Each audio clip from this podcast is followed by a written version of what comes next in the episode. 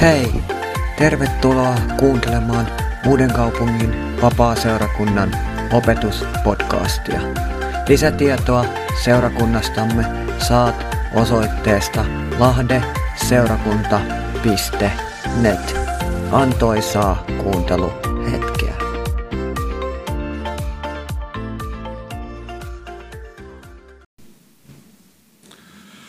Herran rauhaa. Ennen kuin saarnaa Jumalan sanaa, niin sitä ennen tietokilpailukysymys ja tähän saa vastata. Mainitse kolme ihmistä, jolla ei ole äitiä. Kiitos Jumalalle tuli kirkkoon hiljasta. Mehän aina usein sanotaan, että kaikilla on äiti, mutta eihän se niin ole. On olemassa raamatun mukaan kolme ihmistä, jolla ei ole äitiä. Ensimmäinen on Adam, toinen on Eeva, mutta sitten tulee se kolmas, joka on todella merkillinen tapaus. Hänestä raamattu sanoi, että hänellä ei ole alkua eikä loppua, hänellä ei ole isää eikä äitiä. Se on Melkisedek. Että pankaa nyt tämä merkille sitten, että näin se jumaluusoppinut opettaa täällä ja näin raamattukin meitä opettaa. Oletko koskaan miettinyt oikeasti sitä, mitä sinun hautakivessä kerran tulee lukemaan? Mikä on se muistokirjoitus, joka sinusta kirjoitetaan jälkeenpäin? Mikä on se kirjoitus, mitä ihmiset kirjoittaa sinusta? Ja nyt se tärkein asia, mistä tänään täällä saarnaan, Jumalan kirjoittamasta muistokirjoituksesta. Mitä Jumala kirjoittaa sinun muistokirjoituksessa? Se nimittäin ratkaisee sinun iankaikkisuutesi. Se ratkaisee minun iankaikkisuuteni, mitä Jumala kerran kirjoittaa Veijon muistokirjoituksessa. Raamatussa on kaksi miestä. Vain toisesta tänään saarnaan. Toinen lähti tulisissa vaunuissa ylös tuuliin ja pilviin, eikä häntä enää ollut. Mutta sitten mä saarnaan tänään Haanokista, joka oli hyvin outo henkilö siellä 1 Mooses 5, eli ennen vedenpaisumusta elänyt mies. Ja hänestähän me usein kuullaan saarnoja ja se luetaan aina se jäi 24, että yhtäkkiä kun Jumala aika tuli täyteen, niin Haanokkia ei enää ollut sen takia, että Jumala otti hänet pois. Mutta liian usein me unohdetaan, että Haanokki eli 365 vuotta. Me keskitytään hänen 300 viimeiseen vuoteen, mutta mitä tapahtui 65 ensimmäisen elämänvuoden aikana? Joku voi ajatella, että tämä on saivartelua, mutta eipä se ole. Mä oon nimittäin itse aina lukenut vaan sen 24 ja saarnannutkin siitä joskus, mutta nytpä se Jumala pysäytti saarnamiehen. Että Heikkilä opettele lukemaan kokonaisuutta raamatusta. Älä ota sieltä pelkkä jae koska se kokonaisuus paljastaa aina pyhähengen kautta sen, mistä on kysymys. Ensimmäinen Mooseksen kirja, viides luku, ja luetaan siellä jakeesta 21 jakeeseen 24. Täällä sanotaan meille tällä tavalla.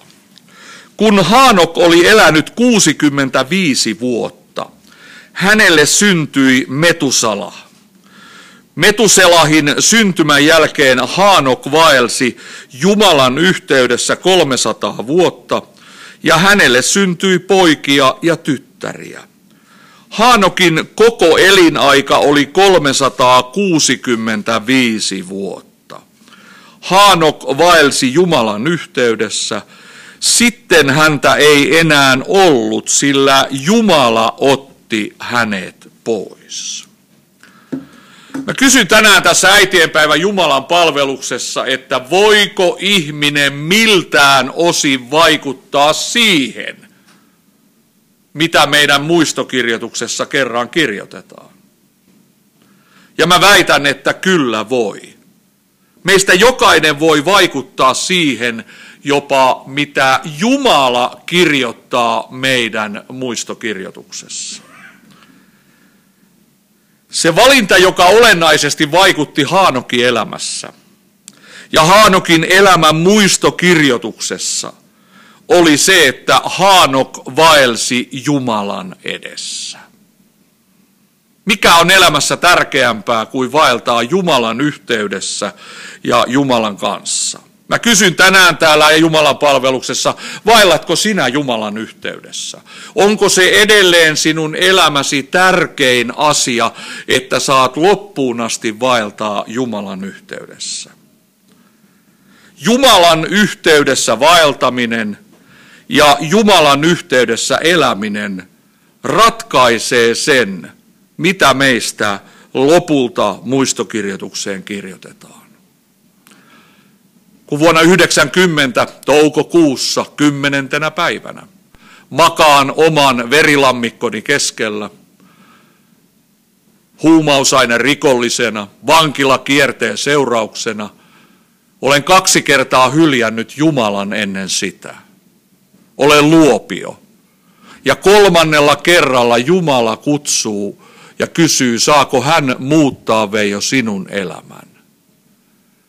Sen seurauksena huusin, että Jeesus auta ja pelasta. Se on Veijon muistokirjoituksen tärkein päivä. Tärkein päivä ei ole se, että olen syntynyt jouluaattona vuonna 1961. Tärkeintä oikeasti on se, että toukokuussa kymmenentenä päivänä verilammikkoni kuolemaa tekevän miehen huumerikollisen elämä muuttu ja pyysin Jeesus auta ja pelasta. Meidän muistokirjoitukseen ratkaisee kaikkein eniten ystävät se, jolloin me olemme saaneet ensimmäisen kerran huutaa Jumalan puoleen. Mutta lopullisesti meidän muistokirjoituksen ratkaisee se, vaellammeko loppuun asti Jumalan yhteydessä.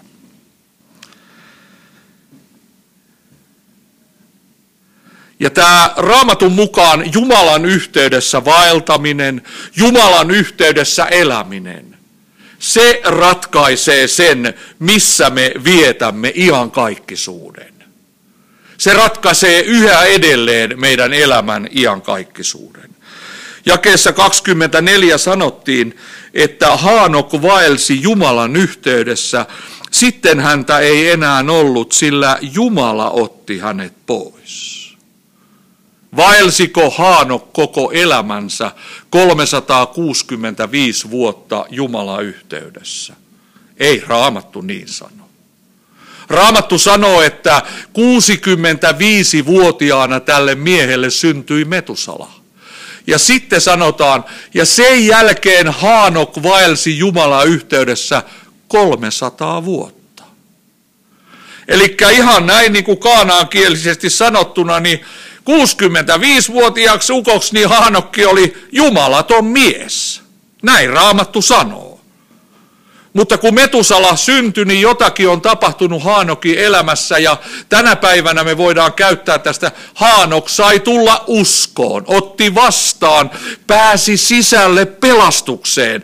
Ja tämä ei ole mun tulkintani, vaan täällä Raamattu sanoo, että sen jälkeen Haanok vaelsi 300 vuotta Jumalan yhteydessä. Ja sitten yhtäkkiä häntä ei enää ollut, sillä Jumala otti hänet pois. Ja tänään se puhuu meille siitä Jumalan ennalta määräämästä ajasta. Sinä et voi sitä pidentää. Minä en voi sitä pidentää. On raamatussa yksi mies ja hänen rukouksensa – kuningas Hiskia rukous. Hänhän rukoili siellä kuolivuoteella, teki parannusta Jumalan edessä. Ja Raamattu sanoi, että Jumala antoi hänelle vielä 15 vuotta lisäaikaa. Mutta mikään meidän oma tekomme ja hyvyytemme ei sitä saa aikaan. Jumala on ennalta käsin määrännyt Veijon viimeisen päivän. Hän tietää sen. Ja tänään tässä sunnuntai Jumalan palveluksessa mun oikeasti rukous on se, että saisin vaeltaa Jumalan yhteydessä loppuun asti. Maailmassa vallitsee harhaoppi, että kerran uskossa, aina uskossa. Mutta eihän se näin mene. Me tiedetään se. Jumalan puolelta se asia on kunnossa. Mutta kun Jumala antoi meille ihmisille sen vapaan tahdon, haluanko seurata Herraa vai enkö halua seurata Herraa? Ja sen takia mä ainakin omalta puolelta pyydän Jumalalta armoa joka päivä. Auta Herra, että saisin päästä perille asti. Saisin päästä isän kotiin taivaaseen. Saisin vaeltaa Jumalan yhteydessä loppuun asti. Siihen päivään asti, jonka Jumala on ennalta määrännyt, että tällainen 0,1 tonnia ja vähän päälle lähtee ylös tuuliin ja pilvi. Mua siunaa aina tässä Jumala-asiassa, että tämä ei kosketa pelkästään sellaisia neuvolaikäisiä ja semmoisia oikein semmoisia laihoja ihmisiä, vaan tämmöinen isompikin ihminen lähtee Jumalan voimasta ylös tuuliin ja pilviin. Kun aika tulee päätökseen, kun se ennalta määrätty aika tulee päätökseen. Psalmin tekijä sanoi, että ennen kuin yksikään minun päivistäni oli tullut, ne oli määrätty ja ne oli kirjoitettu. Ja kun se viimeinen kirjoitus, se viimeinen piste, se päivä tulee. Mä lohdutan teitä rakkaita uuden kaupungin ystäviä, teistä on tullut rakkaita myös mulle tässä reilun parin vuoden aikana, niin ei me sinne omissa teoissa päästä. Mutta Jumala arvosta lähetään niin, että hippulat vinkuu niin, että meitä ei enää ole. Mä en tänään saarnaa Haanokin e, e, esikuvallisuudesta. Haanokhan on kuva seurakunnasta. Yhtäkkiä kun tulee se Jumalan määräämä päivä, niin seurakunta lähtee ylös tuuliin ja pilviin ja meitä ei enää ole. Eli se Jumalan ennalta määräämä aika elämän suhteen, kun se tulee päätökseen, niin silloin meitäkään ei enää täällä ole. Ja heidän asuinpaikkaansa ei enää pian heitä muista. Mutta miten tärkeää se on, että meidän muistokirjoitus muistuttaisi jälkipolvia. En tiedä kuinka monella meistä on ollut armo omistaa isä tai äiti tai isovanhemmat, jotka on uskovia. Mulla on armosta ollut se mahdollisuus. Mummu oli uskossa ja pappa oli uskossa. Pappa teki itse asiassa pari viikkoa ennen kuolemaansa uskon ratkaisun. Mun äiti kantoi syvää murhetta omasta isästään. Kymmeniä vuosia. Ei tiedetty, miten asia on mutta oli tällainen joku tapahtuma Etelä-Suomessa tässä vuosia sitten ja äiti oli siellä ja kuuli, että sieltä kotikylältä, sieltä Ylivieskan kylältä on tulossa pappi sinne mukaan. Ja niin tuo pappi keskusteli äidin kanssa ja kertoi mun vaarini viimeisistä päivistä. Siellä vanhustentalon kerhohuoneessa oli ollut hengellinen tilaisuus. Oli ollut kaksi evankelistaa ja tämä pappi pappi. Ja tämä pappi muisti kymmenien vuosien takaa, että evankelistat oli kysynyt, onko täällä ketään, joka haluaa antaa elämänsä Jeesukselle. Niin siinä kohtaa mun Matti Pappa oli sanonut, että täällä olen. Elämä oli kulunut kymmeniä vuosia, mutta ihan kuoleman rajalla hän antoi elämänsä Jeesukselle. Ja on armoa, että siellä Matti Papan muistokirjoituksessa lukee, kuoli Jumalan lapsena. Sitä ei kirjoita ihminen, vaan sen kirjoittaa Jumala. Ja Jumalan muistokirjoitus ratkaisee meidän iankaikkisuuden. Kun Jumala otti Haanokin pois, niin lakkasiko Haanok olemasta? Ei lakannut. Ja nyt mennään opillisesti sinne rankalle alueelle ja toivottavasti ei tule kovin kovaa kärenvääntöä. Sillä mä väitän, että Haanok pääsi Jumalan luo. Hän pääsi Jumalan yhteyteen. Kyllä minä tiedän, mitä Tessalonikalaiskirjeessä lukee, että, että sitten ensin lähtee, lähetään ne, jotka on Kristuksessa kuolleet, ja sitten ne vanhan liiton pyhät ja kaikenlaiset muut jäljelle jääneet siinä, jotka on Kristuksessa. Mutta mä oon uskonut 32 vuotta lapsen kaltaisesti sen, että se ihminen, joka kuolee Jeesuksessa, sille ei puutu enää yhtään mitään vaikka hänen ruumiinsa odottaa ylösnousemusta. Mutta se suus sielu, se on Jumalan yhteydessä. Ei siellä enää puutu yhtään mitään. Eihän mä vois ymmärtää, että siellä maan povessa jossakin makaa ihmiset ja ne vai odottaa ja odottaa. Ei ne mitään enää odota. Se on päässyt Jumalan yhteyteen, se iankaikkinen sielu. Ja sitten kun se eräänä päivänä se vanha maatunut ruumiskin sieltä nousee, niin kiitos Herralle Heikkilälläkin on linjat kunnossa silloin. Mutta raamatun mukaan minä väitän näin, että Haanok pääsi perille iankaikkisesti olemaan ja elämään Jumalan yhteydessä.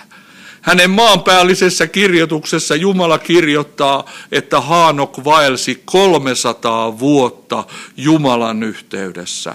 Ei Haanok loppunut eikä lakannut olemasta, vaan nyt hän elää siellä Jumalan yhteydessä.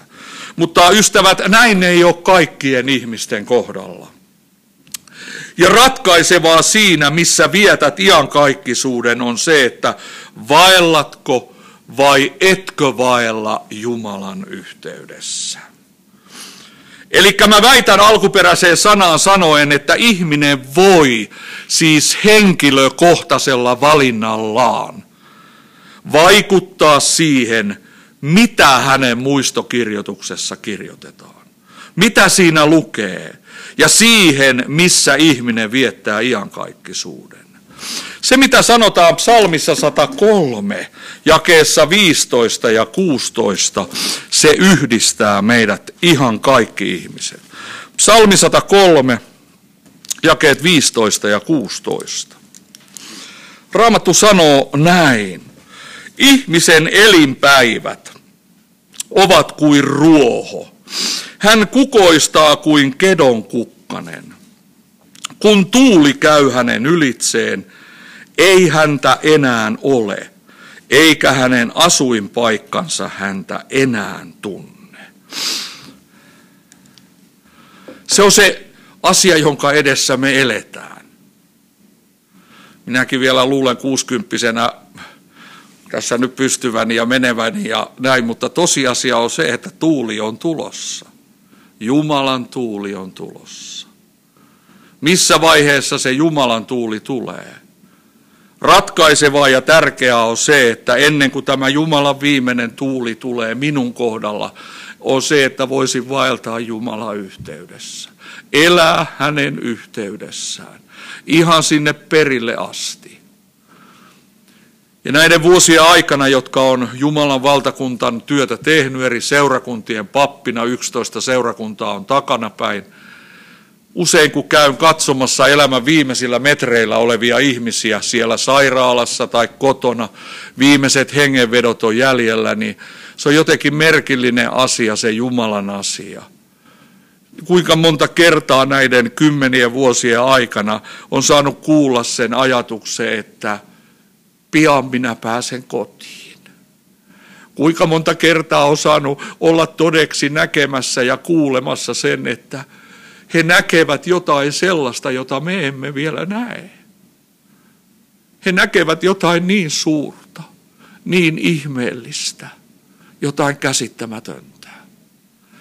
Oli vuosia sitten Kanadassa pappina ja siellä vanhus eli nyt jo edesmennyt vanhus ja hän kertoi merkillisen asian tuolta Keski-Suomesta Äänekoskeen yläpuolelta. Sieltä hän oli kotoisin, mutta 50-luvulla sitten lähtenyt sotien jälkeen sinne Kanadaan metsuriksi ja, ja tällä tavalla työtä tekemään. Ja nyt oli tullut ne ilta, oli tullut se hetki, että tästä vanhuksesta ei ollut enää paljon jäljellä. Mä muistan siellä, kun tein työtä Vancouverissa vapaaseurakunnan pastorina, niin hän joskus kertoi tällaista kertomusta oman elämänsä lapsuudesta.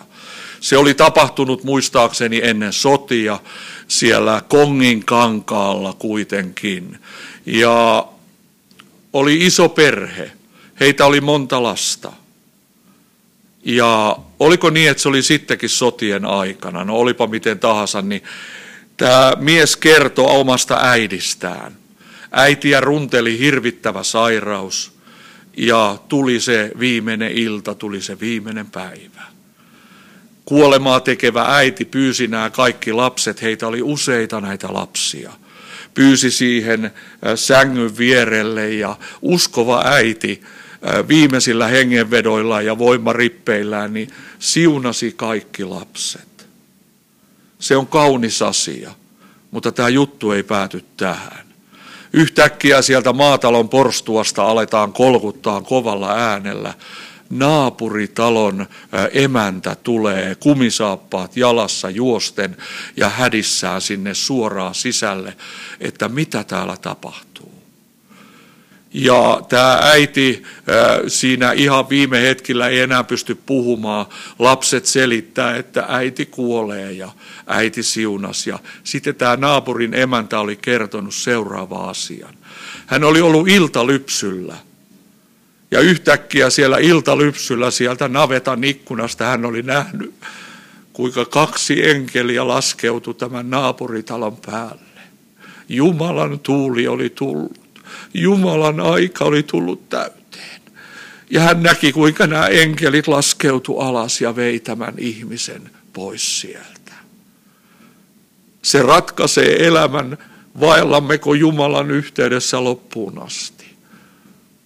Ja onneksi Paavali sanoi, että armosta te olette pelastetut uskon kautta, ette minkäänlaisten tekojen omien ansioiden kautta, vaan yksin armosta. Ja se armo riittää perille tänäkin päivänä. Mutta Raamattu sanoo, että ihmisen elinpäivät ovat kuin ruoho. Hän kukoistaa kuin kedon kukkanen. Kun tuuli käy hänen ylitseen, ei häntä enää ole, eikä hänen asuinpaikkansa häntä enää tunne. Vaikka se päivä tulee eräänä päivänä, että meidänkään asuinpaikkamme ei enää meitä tunne, tärkeintä on silloin, että Jumala tuntee meidät ja me tunnemme Jumalan. Sillä sen seurauksena me pääsemme ja olemme iankaikkisesti Jumalan yhteydessä. Mä väitän edelleen, että se mitä meistä Jumala kirjoittaa muistokirjatukseen, se ratkaisee iankaikkisuuden. Mikä oli tämän Haanokin salaisuus? Mitä Raamattu sanoo tästä miehestä? Miten se pysty tapahtumaan? Tämä käsittämätön asia, joka yksi Mooses 5 on. Haanokistahan kerrotaan vielä toisessa raamatun kohdassa, ja se kertoo meille sen syyn, miksi hän oli Jumalalle mieluinen. Käännetään hebrealaiskirjeen 11 lukuun. Täällä sanotaan hebrealaiskirje 11 luku ja siellä luetaan jakeesta 5 ja 6. Hebrealaiskirje 11 jakeet 5 ja 6. Uskonsa perusteella otettiin Haanok pois, eikä hän nähnyt kuolemaa. Ennen kuin jatkan tästä, mistä uskosta on kysymys? Onko kysymys jostakin Haanokin yksin omaavasta uskosta, jostakin uskosta, joka meistä ihmisistä itsessämme kumpuaa? Ei. Opetuslapset seisoo kerran Jeesuksen edessä. Johanneksen evankeliumissa sanotaan, opetuslapset kysyivät Jeesukselta, mitä meidän pitää tekemään, että me Jumalan tekoja tekisimme. Jeesus vastasi heille ja sanoi, se on Jumalan teko, että te uskotte häneen, jonka Jumala on lähettänyt, ja hän herättää teidät viimeisenä päivänä. Se usko, joka minussa on, se usko, joka sinussa on, se on Jumalan teko meissä. Se on Jumalan lahja meidän sydämessä. Ja se, että me uskomme häneen, jonka Jumala on lähettänyt, eli Kristukseen, se pelastaa. ja hän herättää meidät viimeisenä päivänä. Uskonsa perusteella otettiin Haanok pois, eikä hän nähnyt kuolemaa. Häntä ei enää löydetty, koska Jumala oli ottanut hänet pois.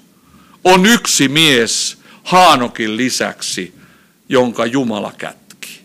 Te muistatte Mooseksen elämän. Siellä elämänsä viimeisillä metreillä hän saa nähdä sieltä vuorelta sen kauniin luvatun maan. Se on edelleen raamatun yksi vaikeimpia kohtia mulle, että sen pitää mennä lyömään se kaksi kertaa sinne kallioon. Ja se yksi lyönti on liikaa. liikaa. Ja Jumala sanoo, että sinä et perille pääse, mutta saat katsoa sitä, mikä luvattu on. Mutta onneksi evankeliumeissa on kuva Mooseksesta ja Eliasta. Kyllä he perillä on, ei varmasti jäänyt. Mutta Jumala kätki Mooseksen ruumiin. Ja nyt täällä sanotaan Haanokista näin. Häntä ei enää löydetty, koska Jumala oli ottanut hänet pois. Tässä on kuva myös seurakunnasta. Seurakunta otetaan kerran pois. Ja tämä maailma, se menee sekaisin sillä hetkellä. Se ei käsitä, mitä on tapahtunut. Ja sen takia ilmestyskirjan tärkeimpiä raamatun kohtia on se, autuaita ovat ne, joilla on osa ensimmäisessä ylösnousemuksessa. Heihin ei toisessa kuolemassa ole enää valtaa. On tärkeää, että Jeesuksen veri on puhdistanut meidät. Meillä on pyhä hengen tuore kosketus, että olemme Jumalan lapsia. Ja että kun Jumalan määräämä aika meidän ihmisten tai koko seurakunnan kohdalla tulee, nimittäin tämä seurakunnan aika rupeaa lähenee nyt hyvin lähelle voimakkaasti loppua. Tätä ei ole enää paljon jäljellä. Että meistäkin voidaan sanoa, yhtäkkiä heitä ei enää ollut, sillä Jumala oli ottanut heidät pois. Ennen poisottamistaan hän näet oli saanut todistuksen, että hän oli kelvollinen Jumalan lapseksi, Jumalalle. Onko sinulla tämä todistus? Saatana yrittää tämän pyhän hengen todistuksen viedä meiltä pois. Se vielä kuolevaakin ihmistä riipii ja raapii mutta se, minkä veri on puhdistanut, sen henki on täyttänyt. Ja Jumalan henki todistaa, että me olemme Jumalan lapsia ja olemme perillisiä. Ja me pääsemme ylös tuuliin ja pilviin. Eli Haanok oli saanut todistuksen mihin? Sydämeensä, että hän oli Jumalalle kelvollinen. Ja sitten sanotaan jakeessa kuusi. Mutta ilman uskoa on mahdotonta olla kelvollinen, sillä sen, joka tulee Jumalan luo, täytyy uskoa, että Jumala on ja että hän palkitsee ne, jotka häntä etsivät. No niin, ukilaiset, missä se palkinto nyt on?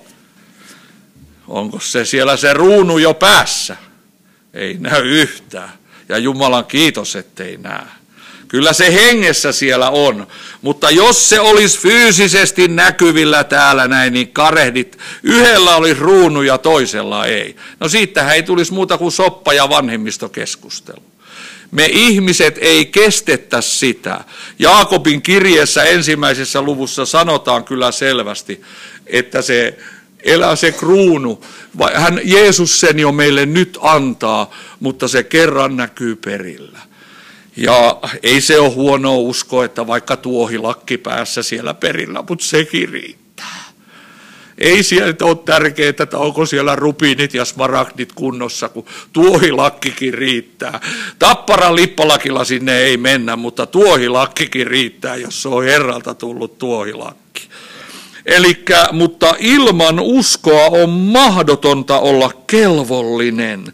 Sillä sen, joka tulee Jumalan tuo, täytyy uskoa, että Jumala on ja että hän palkitsee ne, jotka häntä etsivät. Etsitään Jumalaa koko sydämisesti, rukoillaan rakkaiden ja läheisten puolesta ja rukoillaan, että saatas olla niin kuin Haanok. Yhtäkkiä häntä ei enää ollut, sillä Jumala otti hänet pois. Mä kysyn lopuksi, onko Haanokilla hautapaikka? Onko Haanokilla hautakivi jossakin? Ei ole. Mutta Haanokista on muistokirjoitus ja se muistokirjoitus on raamatussa. Hautakivet kaatuu ja murenee, mutta Jumalan sana ei murene eikä kaadu. Jos ystävä sinun nimesi on kirjoitettu tänne elämän kirjaan, niin Jumala ei sitä halua pyyhkiä pois, vaan Jumala haluaa, että me pääsisimme perille, saisimme vaeltaa hänen yhteydessään loppuun asti, ja sitten meitä ei enää ole. Vaikka se on vanha tämä tarina, se on totta. On äiti kuollut, on hautajaisten aika. Ja sitten tulee se seuraava vaihe, jossa yleensä saadaan riita aikaiseksi lähes joka suvussa. Nimittäin se perinnön jako. Pesän selvitys. Ja näin tarina kertoo tästä yhdestä pesäselvityksestä, että siellä mummun pikkutuvassa oli ne tavarat, mitä oli, vaatimaton tupa. Ja se lapsi katras jo aikuisia ihmisiä siellä, jako sitä perintöä ja sitten tuli se hiiren korville luettu ja selattu vanha raamattu. Ja se, joka muutti sen perinnön jao ja sen pesäselvityksen täysin, oli se ruutupaperilappu, jossa oli jokaisen lapsen nimi jokaisen lapsen kohdalla mummu oli rukoillut viimeiseen henkeen asti. Hebrealaiskirjeen seitsemännessä luvussa sanotaan Kristuksesta, että hän elää isän oikealla puolella jatkuvasti rukoillakseen meidän puolestamme, että saisi pelastaa meidät perille asti. Ei anneta periksi myöskään omien perhekuntiemme, läheistemme ja rakkaidemme kohdalla. Rukoillaan, että mahdollisimman suuri joukko saisi olla siinä valkopukuisten joukossa, jotka nousee ylös tuuliin ja pilviin. Yhdessä rukoillaan. Kiitos taivaallinen Isä tästä äitienpäivä hetkestä, sunnuntai Jumalan palveluksesta. Kiitos Herra, että tämä vanhan liiton Haanok puhuu meille ehä edelleen. Niinhän Raamattukin sanoi, että vielä kuoltuaankin he puhuvat. Jumala, tämän miehen muistokirjoitus puhuu meille. Se todella puhuu meille että Herra, kun se päivä oli tarkoitus, se oli tullut päätökseen, Jumalan tuuli tuli. Ja Jumala, sinä itse otit hänet pois, eikä häntä enää ollut. Mutta hän vaelsi sinun yhteydessäsi 300 vuotta. Hän oli saanut sydämeen todistuksen, että hän oli kelvollinen Jumalalle. Kiitos Pyhä Henki, että sinä annat meille tämän todistuksen. Jeesuksen verisen meidän sydämessä sinetöi. Isä, siunaa rakkaasti tänään täällä kaikki ystävät. Siunaa Herra meidän arkipäivän elämämme, meidän rakkaat läheiset sukukuntamme. Ja Isä, rukoilen tämän uuden kaupungin puolesta, joka niin monenlaisten muutosten keskellä on elänyt vuosia, vuosikymmeniä, ison tehtaan vaikutuksesta, monien muiden asioiden kautta. Auta Herra, että seurakunnat sais olla hereillä. Että seurakunnat olisi lopun ajan seurakuntia, jotka julistas evankeliumia Kristuksesta. Ja sitten tulee Jumalan tuuli, eikä meitä enää ole. Kiitos Herra siitä, että siunaat rakkaasti tänään ystävät ja loppuhetkemme, kotimatkamme Jeesuksen nimessä. Aamen.